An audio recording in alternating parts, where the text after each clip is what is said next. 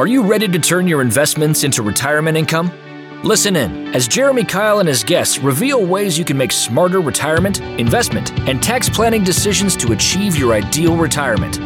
You will learn more about your money so you can feel better about your money and make better money decisions. Now, on to the show. Welcome to Retirement Revealed. I'm your host, Jeremy Keil, and we're here to turn your retirement savings into a consistent income. Although we're not talking too much about income today, we're doing a series calling it How to Fix America. Somehow we'll figure it all out right now in the next 25 minutes. but we're hoping to fix America with healthcare. And I brought on Dan Sem. Dan's a professor at Concordia University, amongst a lot of things on there. And he wrote a book called Purple Solutions A Bipartisan Roadmap to Better Healthcare in America. Thanks for coming on the show, Dan. Thanks for having me. Well, and it's it's wonderful to have you because you're literally right here. We Yeah, we're right. in the same same towns, and and appreciate you coming out into. We'll call it a studio. I live like six blocks away from here. it's that's great. Well, you you wrote this book a, a few years ago. What what prompted you to write write this book? Yeah, I have a, a background in healthcare, more like pharmaceuticals, but so I'm a, a tech person, a, a science person, but I, I moved into a, a business as an entrepreneur, serial entrepreneur, started a couple of companies that have a healthcare angle and eventually evolved into role as Dean of Business at Concordia University and started a think tank focused on healthcare. And much of my life had been focused on wanting to improve people's health from the perspective of new medicines. But as I thought about it and talked to a lot of people, the bigger problems, at least in America, is, is the dysfunctional way that we deliver healthcare. It's kind of a mess, and I think everybody would agree with that. In terms of the healthcare you get, we, we do have wonderful healthcare in America, but the, the whole process, the structure of it is, is not working well. Yeah, a lot of people are just looking for a magic pill, so they figure the magic pill with healthcare is let's just do something new or find something new, and and Yeah. you're saying let's just kind of restructure different ways the to, whole to deliver. it. economics of how we do it it's just not working well there's no magic pill it's nice that we talk about magic pills because you only get like 15 minutes with your doctor anyway so Right. you can't solve bigger problems yeah, exactly. Well, uh, you went through. I read the book is great, and the way, way that you did it is you you brought on a bunch of experts that are out there. I think that's maybe part of the problem with healthcare is the politicians think they're the experts. You went out and said you know quite a bit about healthcare, and you brought on a lot of healthcare experts in different areas, and then also kind of summarized different parts of the the book. right Yeah. yeah there's i think about 20 co-authors and they're experts from from all over healthcare from hospital CEOs to single physician group, small office clinics, had the president of the AMA. We had policy experts in there as well. Like, like you said, the trouble is healthcare is a little bit complicated in terms of how we deliver it. And the people advising the politicians typically tend to be people with vested interest in some piece of uh, what the former president of the AMA called the medical industrial complex. Right. Yeah, that's about So right. they all they all have a bias, and that's where the politicians are getting their information. Yeah. Well, I like how you start out. You got the first section saying, Where are we now? Kind of the good and bad. You went Right. through empowering patients, providers, and payers. So it's saying, like, who is the, the people that need to be closest to healthcare and how do we give them more power? And of course, you've got your background in the pharmaceutical industry. Yeah. So drug prices is a big, a big deal. And then also, too, just the thought of the healthcare safety net. So you've got these great sections laid Yeah. out. And the first one, you said the problem is it's a high cost with, with low results. Yeah. And of course, you just said that we have good healthcare. What tell, what do you mean by low results then if we have good healthcare? Well, I mean, in terms of the the surgical procedures and the innovation that we have around new medicines, and uh, we have really well trained physicians and nurses and practitioners and so on. The low results, I think, come from, like I said, the dysfunctional way that we deliver it. It, it takes long to get an appointment with your doctor. When you do, you have little time. The way reimbursement and payment happens in, in America doesn't drive a process where you get to troubleshoot and spend time with your doctor. You know, it takes months to see a specialist. You can't even see a specialist. You got to go through your primary care, and then it takes a long time to get to see your primary care. People that don't have a lot of financial resources, maybe don't have insurance, they end up going to the emergency room instead of something else. They have no other options, but emergency rooms are required to treat everybody. So it's the most expensive way to get health care. But then hospitals don't get reimbursed for that, so then they end up charging you more. So So the care itself is good. The process that we get it is is not good. It's dysfunctional. And I think both Republicans and Democrats see that.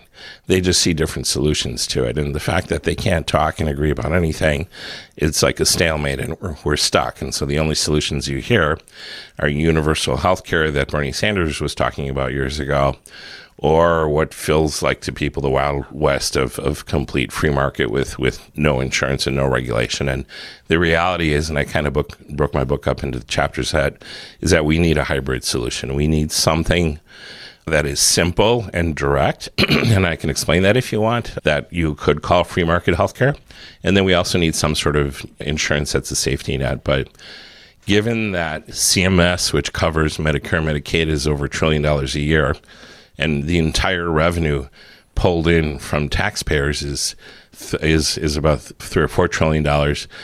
You know, if if we were to cover everybody with that system, we'd have no money left for anything, roads, education, anything. So, the problem, and this is what frustrates me, the problem in terms of the economics of healthcare isn't that we're providing it to more people. The problem is the cost is out of control. You know, it's 18% of GDP you know, 18 cents on every dollar you spend in America is for healthcare. That's more than anywhere else in the world. So I would argue the real problem is why is it so darn expensive? It's not the real problem isn't who's paying for it. The government, if we had universal health care, or you individually, because whoever's paying for it, it's too much. Right. and anyways, right. if the government pays for it, it's you paying for it anyway. So true. Well, that and that's um, yeah. You said in the book that really the cause, and I, I, think this is the root of a lot of it, is that the consumers themselves are not the direct payers. Yeah. Like you, you go and you pay for your oil change, right. but you don't pay. You know, uh, I'll, well, I'll give you an example. My wife's works in the school system, and so general thought is that you just get uh, your insurance is is covered and it's free, you know, right. of course. and so you go to the dentist and it costs you 50 bucks and you get upset. Yeah. but if you go to the you know, get your oil change and it costs you 50 bucks, well, that's, that's fine. Yeah. You know, makes no sense. It's, it's crazy. And I don't know why we think of healthcare so differently. So we call it insurance, this thing that we. Maybe that's the problem. They call it insurance and it's yeah, not. It's it just is absolutely not insurance. care, really. What you do is you put money in a pot that we call insurance, and then you give other people power to spend your money for you. So they'll decide what gets reimbursed or not. But when you think of what insurance really is, it's when something rare and catastrophic happens, then you use the insurance to pay for that. So if your car needs a new carburetor, you pay for that. It's not that expensive. But if your car gets totaled, then you use your insurance. So there was a, a, a, great book written by David Goldhill, uh, Catastrophic Care, that kind of laid this all out 10 years ago, which is the idea that we should use healthcare insurance like insurance. We should not use it very often, but when something expensive happens, which frankly for the average person is like once every 10 years, mm-hmm. You have a heart attack, you need surgery, perhaps having a baby could fall in that category or not. Right. Uh, but if you had just put your money in something like an HSA and been empowered to spend it however you want, you could cover almost everything that happens to you except for those three or four things in your life that are serious. You get cancer or something like that and use insurance for that. That is what countries, many other countries across the world do uh, as well. Singapore, you know, we spend 18% of GDP. Singapore actually has wonderful healthcare and healthcare outcomes, and they spend far less than 10% of GDP. And they have something universal as well, but they also have people not using insurance, using cash. I think the government kind of funds an HSA in a way. Sure. But for example, you can get a membership in, in a physician group for less than $100 a month. So that's $1,200 a year. Imagine you get 24 7 access to a doctor. You can text your doctor at 11 o'clock at night and say you have pains in your gut. What's going on here? And they'll respond typically. When you go to visit your doctor, you're typically there for 30 minutes to 60 minutes talking with them that's like you know the idealistic world of Dr. Welby when you get a doctor that actually knows you and spends a lot of time with you for $1,200 a year. If you're a person that doesn't have insurance and you go to the emergency room for something that sh- shouldn't need the emergency room, that's going to be way more than $1,200 a, a month. So I think if we were using, and, and, by the way, we're not allowed to use HSAs for for that kind of direct primary yeah, care, of course, which yeah. is crazy. but you can use it for band aids. yes. Yeah. Okay. So imagine most people in America could get everything they need for less than fifteen hundred dollars a year, and then just use insurance for for the the rare things that happen. You know, I- without doing a lot of complicated math, that should intuitively tell you we could save a lot of money in healthcare, and you wouldn't need to go to emergency rooms. You could just go to your doctors. Yeah, and that's not even like a, a change of almost a political system at all. It's it's it's really just a change of everyone's mindset. But Yeah. it's it's I, I like how you wrote in there. Think of it. The health insurance should be like every other insurance. Yeah. Like you, you you paint your house, you you pay for it, right? Yeah. But your your house burns down, you have a deductible, and then your insurance company comes in and helps you with hundreds of thousands of dollars. Yeah. For that rare rare situation, like insurance should be health insurance should be. Yeah. Like they should listen to the word. It's insurance. Yeah. Like make it use just just treat it like that. I'm telling you, and there have been tons of studies, and you can look at my book, and I have data that supports this. Is that process of using insurance the way we do it inflates the cost of healthcare? You know, Congress passed, and and this started under the Trump administration and continued under the the Biden administration. So you don't hear too much about it because politicians on either side don't want to admit when they agree. Right, yeah. but they were. Uh, forcing hospitals to to provide price transparency so you know what you're going to pay up front. So what a concept. You know, you go into the grocery store, it's not like all the food's unlabeled and and you buy whatever you buy and 2 months later you get a bill for $2000 and you're like what the heck did I buy? Yeah. so Congress forced that for the first time ever starting this year. Uh, it's and a lot of hospitals aren't compliant but many are. And you find things like hip surgery that are varying in price from say ten or fifteen thousand dollars to forty five thousand dollars. And generally, you know, you might say, "Oh, well, I bet the more expensive ones are better." Well, actually, there's no correlation with quality and outcomes. Oh, wow. The prices are arbitrary because there's nobody policing the prices. What happens is the big providers, the big hospital providers, are uh, they'll negotiate behind the scenes with the insurance company rates that nobody knows. It's called the charge master. They have their internal set of rates that they negotiated. It's like a business trade secret, and sometimes they do a good job of negotiating and they get a high number, and sometimes they get a low number. But the point is, why do we as consumers decide to give all our money to two big entities, insurance companies and providers, and they hash things out behind the scenes with our money? And in the end, they're making a lot of money. And uh, here's Dan the cynic speaking. if, if you want to know where money is flying, look who has the biggest and most beautiful buildings insurance companies, providers, and they have a huge administrative overhead you know, just alone, whenever you get a procedure done and a doctor sees you, somebody behind the scenes, a team of coders, ICD 11 coders and whatnot, will categorize, oh, the physician talked to you about this. That's ICD 11 code 1029 or whatever. Right. And then they bill your insurance based on that. You know, and is there pressure on doctors to upcode? You know, that was something that was explored years ago, is that there was upcoding. I, I think physicians are wonderful. I, I don't think they're doing that kind of stuff on purpose, but I think there are internal financial pressures. Right. One of which is say you need an MRI. There's pressure to use the MRI that's in the hospital network, which is typically quite a bit more expensive than if you got an MRI somewhere else. Well, you know, why does the hospital do that? They say it's because they want sort of consistency of care. They want everything in one place. I would argue that oftentimes it's just an anti competitive process so that they actually charge more for their MRIs because they say they have big overhead. Right. Right. Uh, whereas you can get a, a high quality MRI for $500 or so, but if you do it in, in the hospital, it'll be $1,500. Now, if you were spending your own money, you'd say, well, I wonder, is that $500 MRI the better way to go? But you don't have any say in that. Yeah. Somebody just says, you need an MRI, and they send you here. And then you get a bill later, and they tell you, well, don't worry about it. The insurance covers Right, it. of course. Well, after you pay $1,500, the insurance covers it. yeah, yeah, that's exactly it. Well, and you and you said and you alluded to it there that it's it's the insurance companies, it's the providers, it's the administrators, it's the government that's making all these decisions. Yeah. it's not the patient or the or the actual doctor. Yeah, exactly. Yeah. And that that I think is, you know, I, bipartisanship sounds like a crazy delusional thought. Yeah, of course. so I, I try not to talk about that. What I say is let's empower patients and physicians. I mean, I think that's something most people can get behind. So, Yeah. So don't give your power away to the government or don't give it away to big corporations. I think that is something that's easy to communicate and there's data to support that. That's less expensive and that's more better care as well. So, so yeah, I'm I'm leading. I'm trying. Well, I'm not leading. I'm part of a wave of people that are leading a revolution to mm-hmm. empower patients and physicians. You know, I, this is probably a bad analogy, but imagine how the world of, of transportation changed with, with Uber and, and Lyft. You know, you put enough grassroots power in the hands of consumers and individuals, and a big bureaucracy that you never thought could change is forced to change. So that's the kind of revolution that I think is happening with, with what's called direct primary care right now.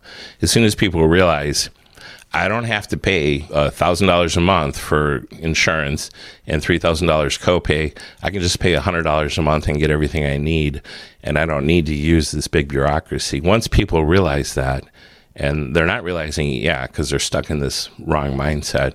But I think that's going to drive a revolution, and it is happening. There's direct primary care opening up across the country in the last year. So. Yeah, my friend's uh, uh, he lives in Maryland. We're out here in Wisconsin. He's been a direct primary care physician for a few years now, and he Okay. he loves it. That's Yeah. just the way he he he gets to spend his time with his patients. He gets to talk to them about you know weight loss and exercise. Yeah, He's not- exactly. he's not focused on you call this fancy term RVUs. He's not Yeah. focused on just trying to figure out how to get the most revenue out of uh, Right. patient interaction.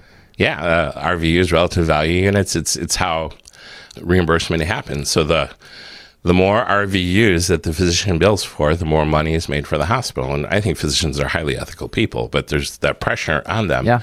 That's the wrong way to view this. You should be focusing on on working with the patient and solving their problems, not putting things in chunks of how can I bill you. Uh, yeah, definitely. So, Yeah, because it's not outcomes based. It's not saying, "Hey, Yeah. I've got all these uh, healthy patients because of what I've done." It's it's well, I've been able to uh, bill on a bunch of things. Right, exactly.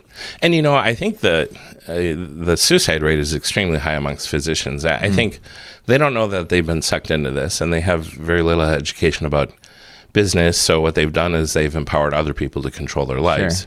And then they realize that they're in this world where they're on a treadmill. They have little time to spend with patients. Everything is sort of reimbursement driven. They would rather do what you talked about, which is spend time with patients and get to know them. But they're in a structure, a machine that doesn't let them do that. You know, I had at my I have every year I have a healthcare economics summit. Yeah. And last year we had president of the Wisconsin Medical Society, Wendy Malaska, speak, and she is a direct primary care physician. So you may say, well, who, who's this Dan guy? What does he know? Yeah. You know, the president of, of Wisconsin Medical Society jokingly said, well, I don't think it was joking. She said at the summit, she said, I was just burning out. She said, Yeah. I was ready, and it's funny because I've thought about this. I was ready to to pursue a job as a truck driver, which you know, I oftentimes I think that I, it's it's a good paying job. Yeah. you get to sort of be in your head and think about Yeah. stuff. And she said, I it was over for me. I just couldn't do it anymore. She was on Right. the treadmill, and she said, either find something else or try this thing called direct primary care and she loves it. She gets to know her patients. She, she spends a lot of time with them so i think the, the dysfunctional healthcare system we have is also breaking doctors who went into medicine to help people and spend time with them and instead they found themselves in some kind of golden handcuffs in some system that isn't good for them either because they want to spend quality time with patients It's Jeremy Keil here, and I know you're listening to the Retirement Reveal podcast because you want to learn more about making great retirement decisions. I've created a free video course for you to do just that. Head over to 5stepretirementplan.com and sign up to receive this video training right in your email inbox. We broke down our five step retirement plan into bite sized videos so you can get started on the retirement, investment, and tax planning you need to create a consistent retirement income. Go to 5stepretirementplan.com, use the number or spell it out. You'll get there either way. 5stepretirementplan.com. Thanks for listening. And now for the rest of the show. That's that's good, and I we've alluded to. I think people have figured out like what is the actual solution. We'll have you summarize that in a few minutes. But before that, I want to talk about drug prices. And I guess for me, because uh, thankfully I just don't take any prescription drugs. It's just Yeah. not something on my radar. But I hear about it. It's a, it's a huge problem. I read your chapter, and I tell you, I felt hopeless afterwards. It's Like, Sorry. give me some hope about drug prices being too high and what we can do about it in America. So drug prices is is a really hard one for me because I, you know, the whole premise of the book is is to have some sort of free market approach to buying things where there's no insurance and then some sort of safety net. And the reason that I feel we need this is is too much concentrated power, whether it's in government or monopolies.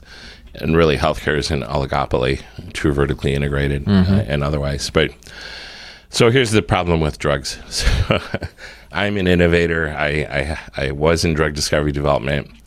There is definitely truth to the fact that to be able to drive innovation for making drugs, you do need patents and patents are a monopoly granted to a company that innovates. So, and this is you know embodied in our constitution. You know the the idea that we should have patents which grant innovators a limited monopoly. So I think we need that. I truly think we need that. And why is that? On average, and you hear different numbers, but to take a drug from idea to market is is about 10, 12 years, and it costs at, at least a billion dollars, a couple billion dollars that that somewhat inflated number comes from the fact that 80% of all drugs in clinical trials fail. So, mm. you know, so maybe a, a, given drug might cost or it might cost a billion dollars, but that's because four out of five yeah. failed. So it's really right. 200 million, but yeah. whatever. what's a, what's 800 million? yeah. uh, yes, exactly. But the point is the actual drug, the powder that the chemist makes is not that expensive. yeah, exactly. Um, it's all the research that you did, and you're never going to make that money back unless you can charge more than it costs to manufacture the pill. So patents are the only thing that allows that. So if you don't give people patents, companies patent, there's no way to get the money back. So we need patents, we need monopolies. It's part of the reason drugs are more expensive before they go generic. Once they go generic, you're seeing the market price. You know, I don't know if there's any way to decrease the cost of the average generic. Biologics and infusibles are maybe different, but Having said that, you've given somebody a monopoly, you've given them a patent. Do they ever abuse it? Yeah, absolutely. Sometimes they do. do they charge too much? Sometimes. They should be able to recover their investment, that's for sure. Do people abuse patents when there has only been marginal innovation, like the uh, like the EpiPen? You know, we, have had epinephrine put in an injectable pen for years there's really no more innovation there. And there were huge uppricing of that because they had a patent on something that, frankly, I would say was trivial. So, so there was an abuse of the patent monopoly power. So, so here it is. You know, if if if I categorize myself as sort of slightly libertarian leaning, how do I deal with the fact that it's good to grant limited monopolies and we need somebody to oversee when they get abused. So I do think there needs to be some sort of government oversight. If you're a, not a big government person, then then what I suggested in the book, and this is really a, a, a painful dilemma for me because because I'm struggling with the, the need for monopolies and the need to regulate them, is is I'm suggesting, and I give a series of things that could be looked at, that the industry, maybe a nonprofit group, you know, like for quality, we have ISO standards. You know, maybe there'd be a nonprofit organization that does its best to assess whether this is fair pricing or not, but they don't impose it. So now, if you were sort of a small government libertarian kind of person, you would say, well, okay, they've stated this, so that'll shame the company into doing what's right because the public knows. If you're somebody who believes in more government regulation, then you'd say this information provided by experts would be given to the government and the regulators, and they would they would step in, and, and certainly we have the Federal Trade Commission to step in when there's you know uh, monopoly you know abuses and things like that. So. So yeah, the the drug problem is a bit of a dilemma for me because it does require monopolies and regulation. But the other issue that everybody's well aware of is other countries, unlike the U.S., regulate drug prices. So if you want to be on the government's formulary, so in other words, the government's list of approved drugs, you know, Pfizer, Merck, AbbVie, whoever you are, Takeda, you have to negotiate with the government, the people that control their formulary, to be on it, and they negotiate with you, and they negotiate a low price. So we don't do that in the U.S. I'm not saying we should, but it's being talked about right now. But but here's the injustice: is the rest of the world does it and we don't. So then we end up paying high prices for drugs, and the rest of the world doesn't. So what does that mean? We are financing drug development for the rest of the world. yeah, yeah. So I don't know how to deal with that sort of injustice. What again, surprisingly, under under a Republican administration with Trump, Trump was proposing price controls, which it, it just blew my mind that the Democrats and Republicans couldn't agree on something that Republicans would never propose, which was price controls, and he yeah. was proposing price controls. Right. But we'll we'll see where that goes. But what he was saying was look what the prices are charged to other countries and tether our price to that. So, in other words, you could argue that that's a kind of market force with price controls. So In other sure. words, if the pharma companies are going to negotiate unreasonably low prices with other countries, then they should be punished internally in the U.S. Sure. for doing that. Yep. So there was a, a, logic to that in a way, but here we are, we're, we're, we're stuck. There's, yeah. there's no solution yet. But I will say this more often than not, it seems for routine drugs like Prozac for depression, and things like that, you're better off getting it through something like GoodRx where you pay cash and you don't use your insurance. Whereas if you use your insurance, there's going to be a big upcharge and you're going to have to pay a copay. So I would, uh, I would still look at what I'm going to call free market approaches, which in other other words, you know, avoid a reimbursement driven world. Check that out because things like GoodRx are using that approach, and those are usually for generics. Anyways. Yeah, tell me about GoodRx because I've been hearing about this from people, and yeah. And, was, and I, uh, I, I looked into it. They actually give you like an insurance. What do they call it? A bin number. It's yeah. like you you basically have like an insurance card, so they just run it through. Yeah. But it's just a membership. Like how does? It's just a membership. Yeah, and they're getting what is the actual sort of market price for the drug. Sure. With with less middlemen involved as well, so you're getting a uh, really a market based price and without insurance. And yeah, they, I think that's just for the, I don't know all the details of how that works, but I think it's just so they have you in your database and can manage and that sort of thing. But yeah. I, uh, you know, I, I, know of a case where a, a, drug would have been $150 through my insurance and it was 30 bucks with, sure. with GoodRx. And part of the trouble is, and I, I had the, the VP for uh, regulatory affairs at one of the big pharmas. I, I shouldn't name it because I don't right. want to call somebody out. But he was saying he, he was saying to the public in the audience that I had, he was saying, "Look, you're you're mad at us because drugs are expensive." He said, "We're the ones that developed the drug, and we're only getting sixty percent of the money. Why is that? You know, a simple question. You can argue that Pfizer or whoever is is making too much mon."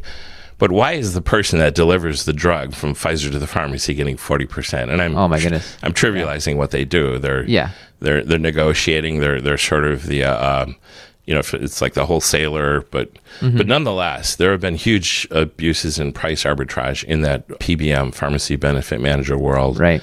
Uh, and we had Congresses try to pass laws to deal with that as well. So the fact that we have this huge anti-competitive world and PBMs, which are the drug middlemen, are sometimes the culprits, not always. Some are transparent, yeah. is really adding to to the problem, and yeah, government is stepping in to fix that. It's it's a huge mess. If we didn't have this sort of oligopoly like medical industrial complex, we wouldn't need government to intervene. So I my free market friends sort of say, well, why do you want government to fix that?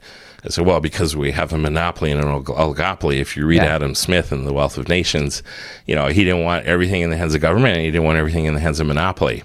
And all the Republicans and Democrats ever talk about is who should have the power. Right. Government or or the oligopoly. I'm like, yeah, it's like nobody and, and I'm like the furthest thing in the world from a socialist, but there's nobody talking about empowering the people mm-hmm. in the in the way say Adam Smith wanted. right. I think Adam Smith said all power to the people. Maybe yeah. it wasn't him, but he yeah. meant it. Yeah. So powering people is, is absolutely the opposite of socialism. Yeah. Even exactly. though it sounds different in the marketing materials. right. Yeah. Right on. Well, I think uh, let's just have you sum up because I, I I've picked up from you empower patients and physicians and just separate the idea truly treat your health insurance like insurance right. and just separate your, the the transactions you do. You go to Walgreens and you buy you know band-aids. There's nothing wrong with going to your dentist and you footing the bill for your your your dental cleaning or yeah. going to your your doctor twice a year just for a, a, checkup and you paying the the full price because when you're in charge of the full price it'll naturally come down uh, yeah because you're you're the one doing that and you're you're kicking out the middleman in all those transactions yeah uh, so many times you're empowered and you'll pay less yeah Great. Yeah, just yeah. So let's solve it right now. You got two minutes. Solve it. solve healthcare in America. So I think, like you said, we need to treat insurance like insurance, something we use rarely for catastrophic things. We pay for things directly through direct primary care, and people may say, "Well, I don't have money for that." So we need to loosen the regulations around health savings accounts. So employers can put money in there, perhaps even the government put money in, you put money in the HSA.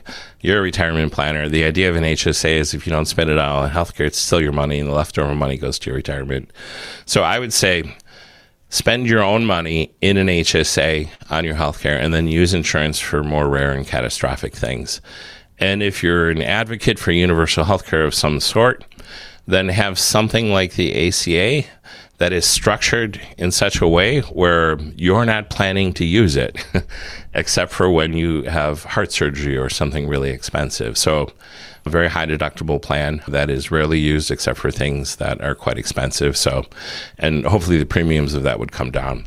Now, having said all of that, so now we've got this two tier system. We've got universal health care with high deductible that you hardly ever use, so it's less expensive. And then we've got HSAs where the government has loosened regulations where you can actually spend that money on whatever you want for healthcare, including a direct primary care doctor, which you're not allowed to do because the industry says direct primary care is insurance and healthcare, and it's absolutely not.